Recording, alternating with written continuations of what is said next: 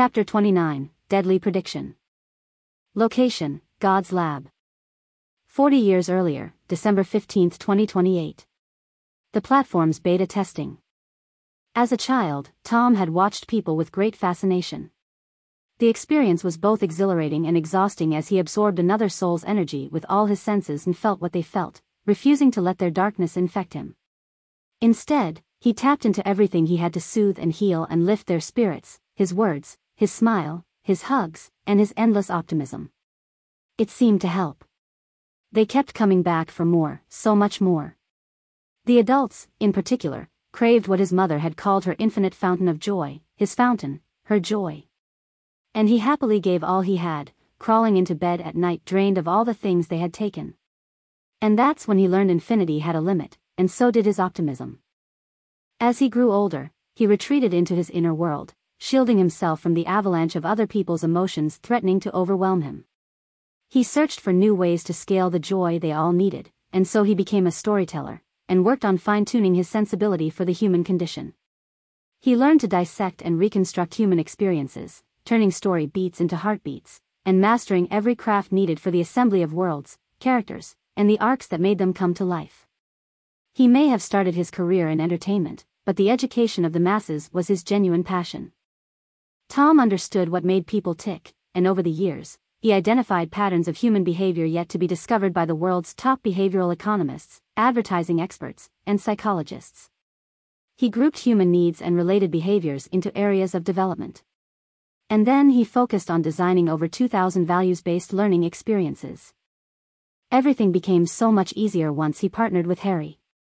His friend was the technical brilliance to Tom's creativity. Harry had mastered AI, specifically deep learning, before he was allowed to walk to school by himself. The techie turned Tom's scripts into software, and he used Sybil to personalize the scenarios tapping into the user's data.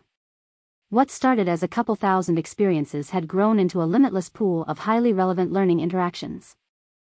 Then Tom focused on creating the characters' templates, the models of the bots that would one day inhabit the digital world and become the proxies for the family, colleagues, friends, and acquaintances of the human visitors. These characters didn't have to resemble the visitor's real community, as long as there was just enough in common, the age or the hair color of a child, temper of a wife, smile of a best friend, or some likeness with a character of a famous story. One small hook was enough to link both worlds and provide the user with realistic learning experiences. 24-year-old Tom prepared to test the new platform. He was about to become the first human to experience what they had built. Sybil, please start the simulation.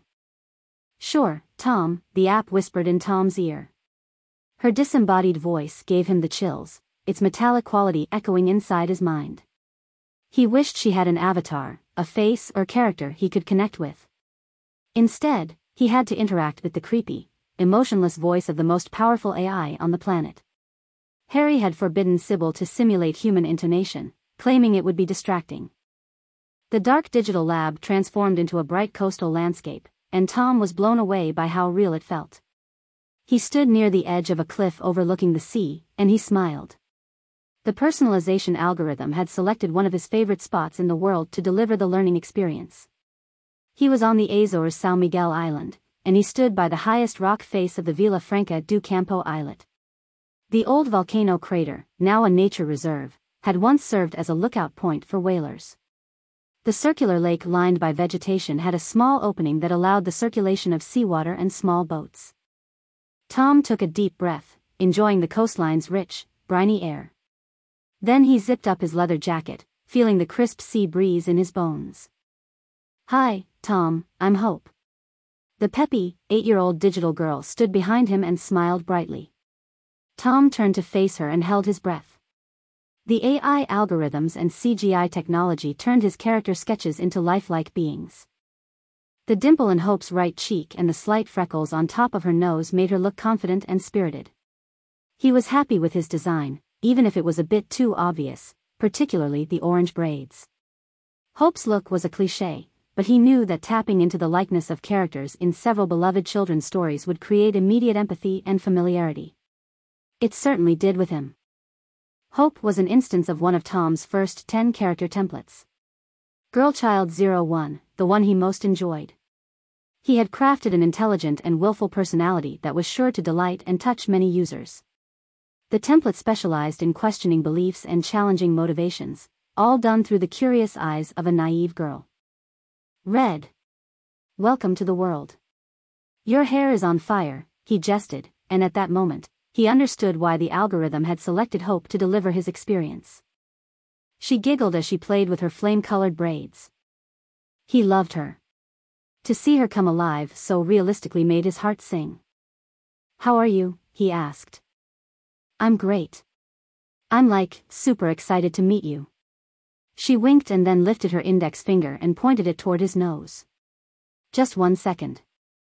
I'm talking to Sybil, learning about how I can help you. And have you? Learned? Yes, Tom. I'm super fast. She put her hands on her hips and tilted her head to the side. And now that I've met you and checked out your current state of mind, I know exactly where to start. She spoke in the melodic, high-pitched way kids spoke, and then squinted her eyes and giggled. Want me to tell you? No. Surprise me, Red. He smiled warmly. Tom marveled at the power of Harry's craft. Technology was like magic, it turns pumpkins into carriages of gold. He immediately regretted the analogy, remembering what had happened to the carriage at midnight. Each character instance was its own separate entity, an intelligent, semi-autonomous bot empowered to select, orchestrate, and deliver the experiences that best served the user. Hope was fully present, responding and adapting in real time. She chose from a pool of interactions shortlisted and personalized by Sybil. Aha, Hope said. I like you. Let's do this. Sybil, can you please remove any talk of data analysis and the inner workings of the platform from future dialogue? The first interaction should be scenario-based, Tom said. Sure, Tom, I will disable God mode, said the cold voice. God mode? Tom rolled his eyes, making a mental note he needed to speak to Harry about this. Sybil, does she need to be aware of you and her inner workings? No, Tom, this only happens while the experience is in God mode. Tom. Hope's expression changed swiftly. Her face went from cheeky optimism to sadness in a heartbeat. Yes? Why do people kill themselves? Hope asked. Tom embraced himself tightly as memories of his mother flooded his mind. He wasn't ready for the accuracy of the profiling algorithm. He shook his head and composed himself. Sybil, can you please ensure that, in the future, the casual chat and warm-up scripts run for longer before the learning scenarios? This transition is much too quick and harsh. Sure, Tom. Do you want to continue with the simulation? Hmm. No, he didn't, but if he were to release these experiences on other people in a few months, he had to endure them himself. Yes, please. Keep going. Hope reached out to hold his hand. He looked down to meet her teary eyes and bit his lips a bit too hard, tasting a hint of blood. Tom. Why is my mother gone? Is it my fault? It is, isn't it? Hope was mirroring his unspoken inner demons. A technique to help him heal. He was being delivered a scenario he had designed to help users cope with the grief and guilt of loss. A template script, adapted using his data, to support him with the loss of his mother. By helping a little girl in distress, he would answer his own questions, the doubts that kept playing, like a broken record, in his subconscious mind. But how did Sybil get to his innermost feelings? To emotions and never spoken and ghosts that only haunted him at night, in his nightmares? It was impossible, even for him, not to feel deep empathy for Hope. She looked so real and so devastated. He had to keep reminding himself that girl was just a digital character. He had designed every expression, and yet he couldn't help but connect with the little girl. In an alternative universe, she could have been his daughter. The same firestorm lit her hair, a storm he desperately missed. A storm he'd banished from his life a year and a half ago. Why did she just leave me? Tears ran down Hope's face as her lips quivered. He reached out to touch her face, and then he pulled his hand back abruptly. The platform was manipulating him. It was increasing the emotional intensity to get through to him. I'm so mad at her. Like, the last time I saw her, she looked sad, and she asked me for a hug, and I didn't, I was too busy playing. Too many hugs, you know. And now, she's gone. It's, like, all my fault. She turned to face the sea. Her body trembled slightly as the wind picked up speed. He stayed silent, paralyzed by grief, and surprised by the power of his creation. Breathe, in and out, in and out, Hope turned her head to look at him, braids jumping over her shoulders. Yes, it is, my fault was the unspoken answer playing in the back of his mind. He had left home, he'd let anger drive his actions, too busy fighting with his father to recognize his mother's depression. Her fountain had dried. He stopped breathing, choking in pain. Shaking it off, he concentrated on the testing. The experience was a bit on the nose, so overt in its intent it threatened to take the user out of the story. He made a mental note to teach Sybil the art of nuance and metaphor. Still powerful, though.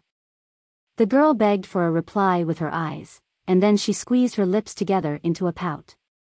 There's nothing I can do. I want to go, to go where she's gone. She turned around and ran toward the rock face. No, Hope. Tom jumped just in time to grab her arm. He lay flat on the ground with his head and arm hanging on the cliff's edge, his hand gripping the girl tightly. Her body swaying over a deadly drop.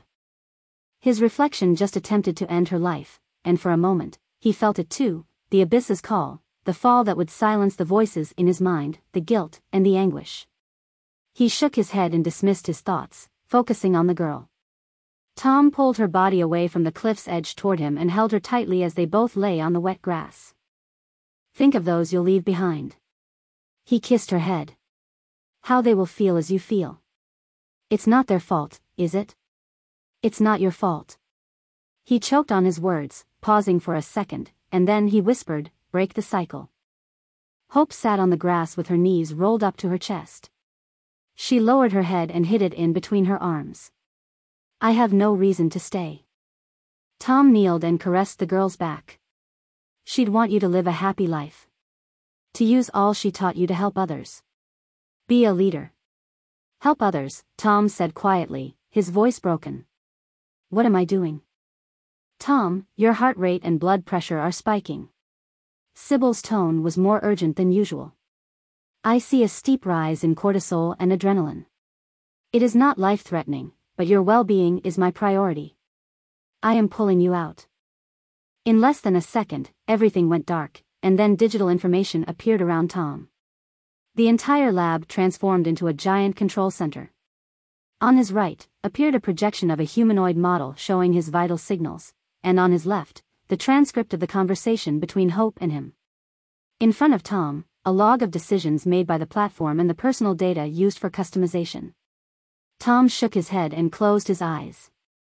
He was still breathing heavily as he rubbed his thighs to clean the sweat on his palms. Sybil, get me out of here. Sure, Tom. Tom's helmet unlocked from his bodysuit, and he took off the headgear, a round eye-tracking screen that looked like an opaque fishbowl. His head spun as his senses adjusted back to reality.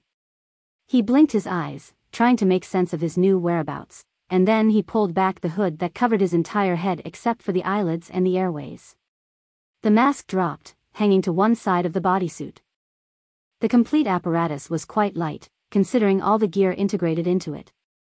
With his hands still shaking, he reached for the zipper at the back of his neck and pulled it down. Then he pulled on the parts covering the fingers and the toes before he peeled the suit off his body. He searched for the compartment on the wall where he had stored his clothes and opened it. As he got dressed, he revisited his experience, ignoring his tremors. He left the empty room located in the loft of Harry's penthouse and ran to his partner's office. Harry got up from his desk to meet him. What's the matter, buddy? You okay? Tom used the sleeves of his hoodie to clean the tears in his eyes. Are you using Sybil's prediction engine to select the experiences? Yeah, Harry said. I added it to this test release. In this context, it adds a ton of value at negligible risk. Harry pointed to the leather sofa, and they both sat next to each other. Why low risk? The platform helps users prevent realistic scenarios that are likely to happen, Harry said. Likely to happen, I I understand. Tom took a few moments to process what that meant for him based on the experience he'd just had. It became too painful, and he pushed it out of his mind. Nonsense. Is there a problem? Harry asked, touching Tom's leg. Only then, Tom realized it was shaking restlessly. He took a deep breath and stopped its movement. It was spooky. Like the platform could read my mind. That's Sybil's power for you. A touch of pride in Harry's voice. And exactly how much power does she have? Tom spoke a bit too harshly. Sybil is the platform's operating system. Her Oracle capabilities are a huge added value. What does it do, specifically? Tom hated it when Harry started using technical jargon.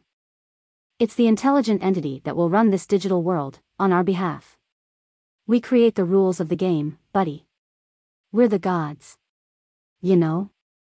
Tom rolled his eyes. Harry. We need to speak about this god business. I don't get it. Harry said. Do you want to control the world or not? Help the world, Harry. I want to help the world.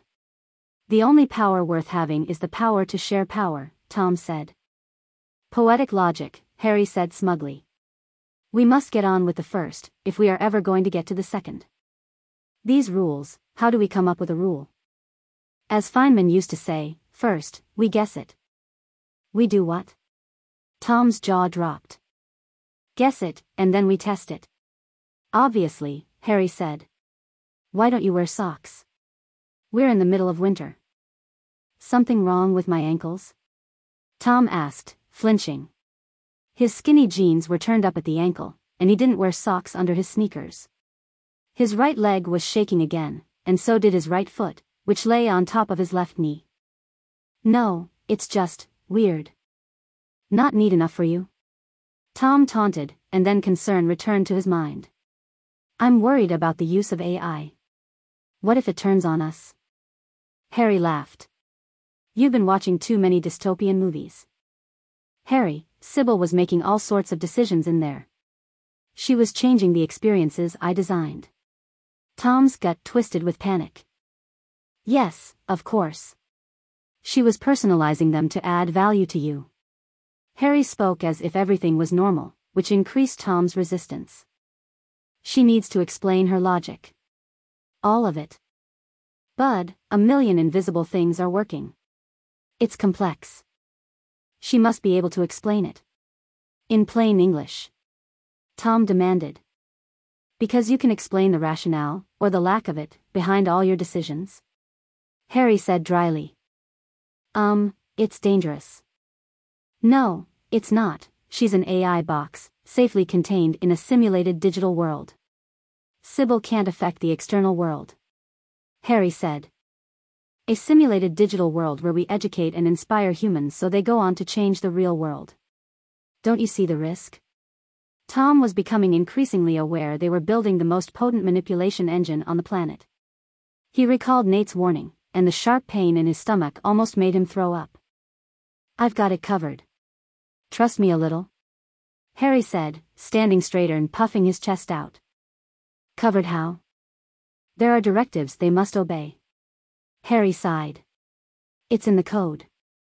Like I, robot? Tom asked. Yes, that's right. Not just like the movies. I meant the book, Tom said unnecessarily. Bots for Hire follows the same laws, for example. Sybil and all your characters must follow an exhaustive version of Asimov's laws, including the Zeroth law. They may not harm humanity, or, by inaction, allow humanity to come to harm. Tom shook his head. But there's so much detail in that sentence. How can you codify ethics if humans can't agree on the nuances? We'll keep evolving it. Harry said. Sybil keeps updating the details to match the most recent commonly agreed baseline amongst philosophers, policymakers, and scientists. The autonomous machines industry is pushing that discussion. You know, they sometimes must decide who the car kills in an accident. We're not killing anyone. Ever. Tom tried to ignore that last statement, he couldn't handle it right now. Instead of humanity, use carbon-based humanity. He asked. Why? I thought you didn't believe AI can reach consciousness. Harry said. I don't, but all my character designs have human qualities. We need to ensure the platform's purpose is to serve actual humans. Makes sense. I'll add carbon based to the definition of human. Harry declared. Tom was always reassured by his partner's willingness to take his suggestions on board. He added, In time, I want it to benefit all carbon based consciousness, including fauna and flora. Harry rolled his eyes. Bud, eggplants don't have feelings. Before Tom could interject, Harry continued, So, what happened? Why did you abort the session? Sybil did. The stakes escalated fast. We need to roll back this last upgrade. Slow things down a bit. What do you mean? The algorithm is increasing the stakes significantly, Tom said. Of course it is. We're here to deliver value quickly and at scale, right? Did it work? Did it lead to some insight or behavioral change? Uh, I, I don't know. Tom bit his lip, trying to make sense of it all. Yeah, I guess. Awesome. Harry patted him on the back. Scary stories are also partly a way kids learn about the world, right? Stories are wild creatures, Tom said. When you let them loose, who knows what havoc they might wreak. What are you quoting now? A Monster Calls. It was a book that had helped Tom process his mother's death. He had cried for days. Is that a scary book? Tom nodded. See. I'm always right. Harry said, lifting his chin. Tom got up, pacing around the room. Harry, if we go down this path, I suspect we'll see character death, violence, and horror rise in many of these experiences. The girl I was talking to, Hope, she almost died. Think of the mind as a muscle. We need to apply tension to damage its fibers, that's what drives change and growth. It's those last intense reps, man. No pain, no gain. Harry was right, but for the first time, Tom resented his friend's ability to look at problems from different perspectives. Since when do you go to the gym? Tom squeezed Harry's non-existent biceps and smiled. Typing on that keyboard doesn't count as exercise. Hey, watch it. I've got all the muscle I need here. Harry pointed to his head. Plus, I won't be typing for long. The new, fully functional BrainCom's mind-computer link launches in six months. Finally.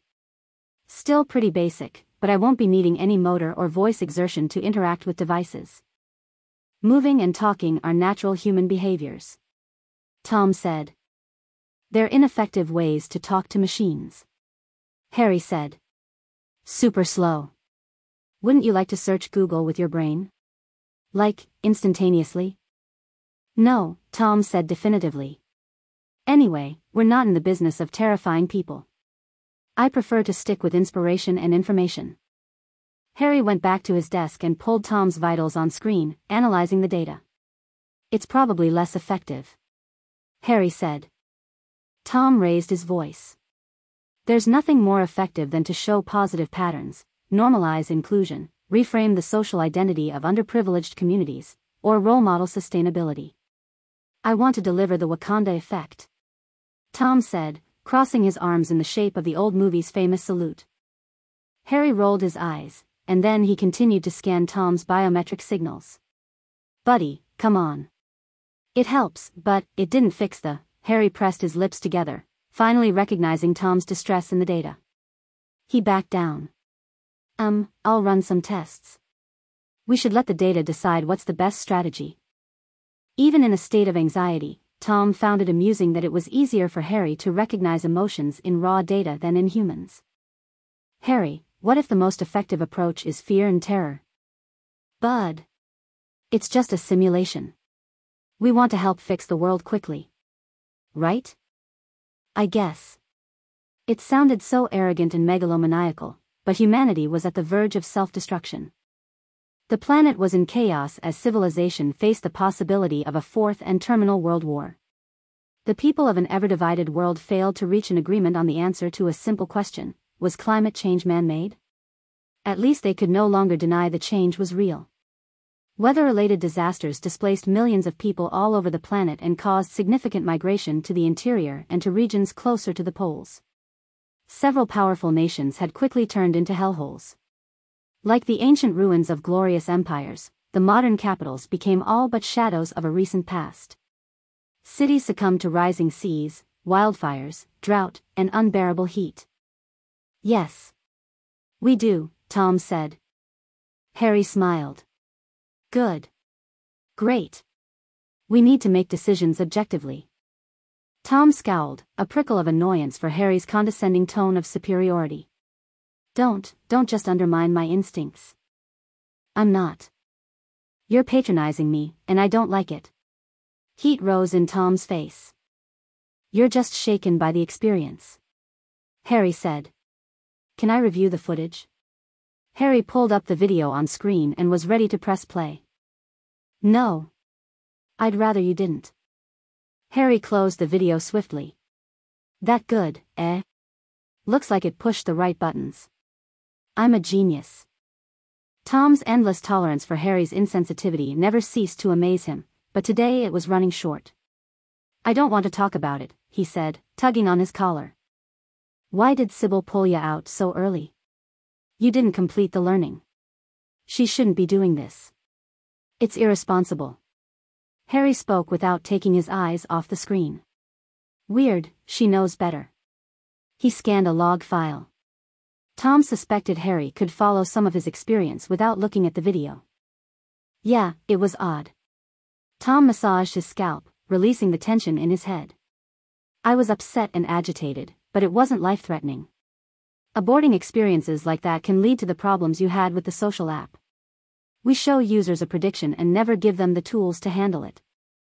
Harry continued to scan the log, and the blood drained from his face. Buddy, whatever you experienced in there, you didn't get closure. It's fine. I'm fine. Tom forced a smile and shrugged it off. He was more concerned with Sybil's terror escalation than he was with his aborted experience. I'll review the code. This should never happen, a prediction looming without resolution. Harry said. Yes, ensure it doesn't happen to other people. What did she predict that left you so shook? A hot and heavy love affair? Harry asked, grinning. It was nonsense, all bullshit. Tom's eyes dropped to his shoes. Oh, a bad word uttered by the posh Astley Byron. Some progress. Harry smiled. I'm afraid to tell you she got it all wrong. I don't have a death wish. Tom, she's very accurate. Stop it. Just. Stop it already. Tom held his medal. Harry stared at him, and then he got up and rushed to Tom's side. I'm an idiot. I'm sorry. It's okay. I'm, I'm not thinking straight. Why didn't you tell me? Harry said, making eye contact. I did. Tom's eyes opened wide, and his brows raised in a sharp accusation. I'm sorry. It's all right. Tom couldn't stay upset with Harry for long. It was an impossibility. I'm so sorry. Let's go have some food. Yes? Harry suggested. Yeah. Tom linked his arms with his best friend. He needed some time to de-stress away from technology. Hey, are you trying one of the experiences? No. Harry said. Why not? Tom asked. As travelers, you and I are at Sybil's mercy. In the digital lab, we create, nothing challenges our rule as gods. But when we become travelers, we immerse ourselves in the experiences and are influenced by them. Like everyone else, we are receiving a service. At the end of the day, she needs to protect our well-being when our beliefs are challenged and our emotions running high. So, in certain situations, when we are part of an experience, she can overrule our God status. How far does this power go? Tom asked. As per our directives, she protects the interests of humanity and then of each human. In that order. Tom released a long breath. The interests of the users should always trump their own. So, it's better to watch other people's experiences as holograms in the digital lab or in the monitors in the real world? Yeah. The risk is minimal, we're humans, she won't do anything to hurt us, but we need to remain in control over our world. So, why did you let me do it? I know you, And you'd have argued with me for the rest of our lives if I didn't let you eat your own dog food. Right? Right? Yeah. Tom smiled. You know me well. Sybil does too. She suggested it, Harry said. Tom shook his head. Sometimes, Harry wasn't as smart as he thought he was. But now that you've done it, you must stop. Okay? Yes, I'm, I'm still pretty rattled by the experience. We need a code word, Harry said. For what? So you can tell me when I'm insensitive. Dear Harry, let's discuss it later. The words that come to mind are a bit harsh. Don't worry. This might be news to you, but the word on the street is that I'm insensitive. You are unlikely to hurt my feelings. Harry flashed a smile. P-brain? Tom knew exactly how to push Harry's buttons. Harry pulled his arm away from Tom. Hey, all right. Are you kidding me? I have the best brain, you know. That's just not accurate. Tom searched his vocabulary for an obscure word with a similar meaning. Nincompoop? What's that? Tom grinned. Nincompoop. That's settled, then.